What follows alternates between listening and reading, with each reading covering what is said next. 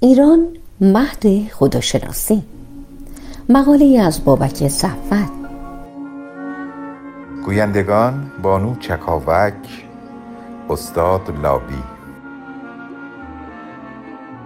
جوامع گوناگون بشری هر یک به فراخور حال خود دستاوردهای درخشان و ویژه‌ای دارند که بدانها خود را از دیگر ملل متمایز می کنند.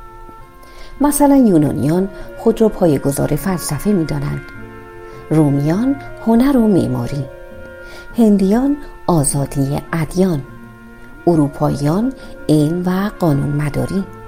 روزها داستان نویسی مصریان عجایب مهندسی و سرانجام ایرانیان که بنیادی ترین دستاوردشان مهر و عرفان و یکتا پرستی است. و بدان گوی سبقت را از دیگر جهانیان در رو بودند. ایران سرای مهر است و به قول خاجه شیراز خاک مهربانی است این دیار. ایران کشوری است که در هر کوی و برزن آن پهلوانی عیاری رندی قلندری و یا جوانمرد عارفی سر در بستر خاک دارد.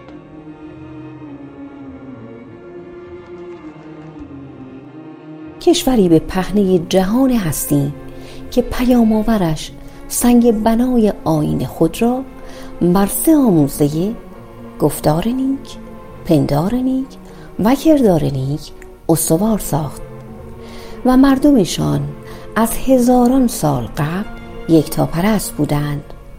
و به قول فردوسی مپندار که آتش پرستان بودند. مپندار که آتش پرستان بودند پرستنده پاک یزدان بودند.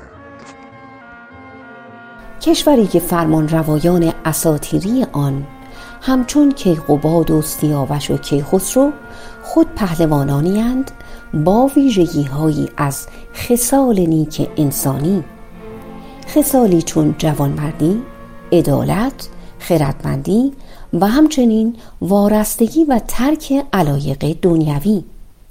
چنانکه کیخسرو پس از حاکمیت مطلق بر ایران زمین و برافراشتن پرچم عدالت به ناگاه ترک پادشاهی می کند و به سفری عرفانی روی می آورد به قول مولانا خوش باش.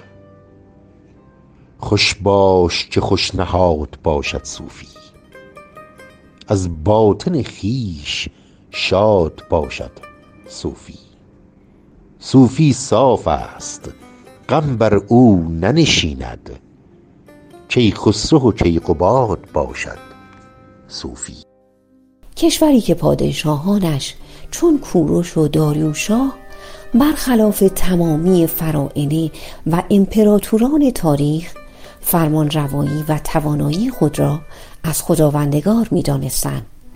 چنانکه در کتیبه های بجامانده از بیستون از داریوشاه می‌خوانیم که به خواست اهورامزدا من شاه هستم و او شاهی را به من هدیه داده است گرچه در جهان پر آشوب و تنش امروزی مولانا به عنوان سفیر دوستی جهان شرق و غرب و کاروان سالار وادی عشق برهان و حجتی کامل است اما جایگاه پیشگامان عرفان خراسان و وسعت نظر انسانی عارفانی چون بایزید خرقانی و ابو سعید و عطار بر کسی پوشیده نیست. به ویژه آن که اندیشه های خرقانی در هزار سال پیش همگونی فراوانی با مفاد حقوق بشر امروزین دارد. آنجا که میفرماید هر که در این سرا درآید نانش دهید و از ایمانش مپرسید. چه آن کس که به درگاه باری تعالی به جان ارزد البته به خان ابوالحسن به نان ارزد. شگفت آورتر این که با نگاه اجمالی به تذکره های موجود از شرح عارفان به اعداد و ارقامی برمیخوریم که بیانگر جریان پر بسامد عرفان در ایران می باشد مثلا در تذکرت الاولیاء عطار احوال 97 تن در نفخات الانس جامی 584 مرد و 34 زن در طبقات و صوفیه سلمی 104 تن در طبقات و صوفیه انصاری 267 تن در تذکره ریاض العارفین 165 تن و با اعتصاب سایر کتب صوفیه به نام هزاران هزار عارف و صوفی برخورد می کنیم که خود نشانگر جریان بیبدیل عرفان در ایران و به ویژه خراسان بزرگ می باشد حیرت انگیزتر این که بسیاری از این بزرگان و بینشوران چون خرقانی و شمس روزبهان و حلاج ابوالعباس آمونی و حمال تبریزی نه دانش آموخته مدارس علمیه نظامیه بغداد و یا رشیدی بلکه در هیئت بقال و چقال و حمال و عمله و قصاب و خرکچی در بلندای قله عرفان جهان ایستاده و این نشان از شمولیت و در برداشتگی عرفان در تمامی سطوح جامعه ایران را دارد. به قول نظامی گنجوی همه عالم تنست و ایران دل. نیست گویند زین قیاس خجل. چون که ایران دل زمین باشد چون که ایران دل زمین باشد دل ز تن به بود یقین باشد.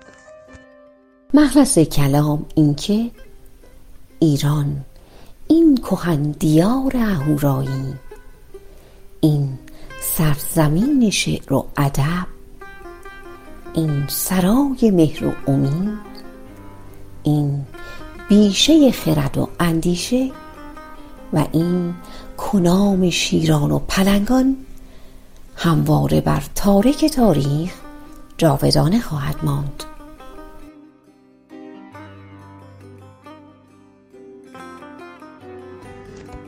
باد تا بر سپهر تابد هور دوستت دوست کام و دشمن کور. دشمنانت چنان که با دل سنگ سنگ بر سر زنند و سر بر سنگ.